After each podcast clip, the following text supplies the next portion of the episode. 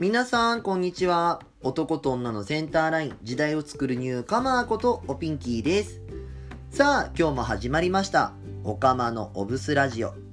皆さん、今日はどんな一日をお過ごし？今日は終戦記念日。そして、私の亡くなった父の誕生日です。父親とは本当にいろいろあったんだけど、でも最後にちゃんと感謝の気持ちを込めて送り出しができたことは本当に良かったと思ってます。私の父についてのことは最近ノートの方に生まれ、私は生まれるべくして生まれた子じゃないというタイトルで投稿したので、もしご興味がある方はぜひ、釜の社説、釜の社説で検索してみてね。さあ早速本日もこのコーナーから行ってみましょう。今日の1日1ブス。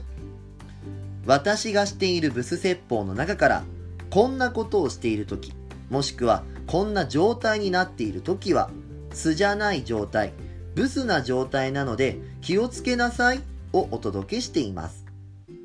本日8月6日のブスはこちら。できないことを責めたらブスです。自分ができないことってついついそれができないお前が悪いなんて責めたりする時あるじゃない。でもできないことを責めたらブスよ。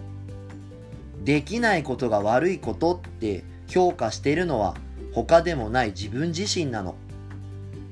別にできないことってみんな当たり前のようにあるのよ。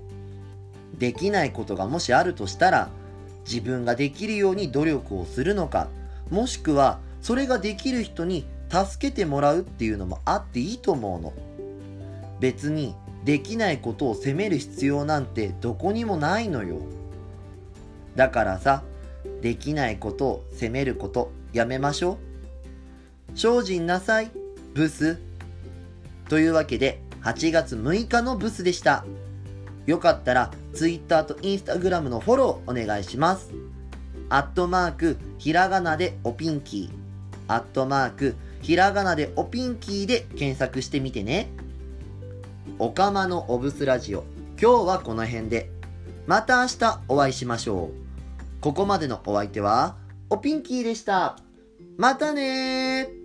おつピン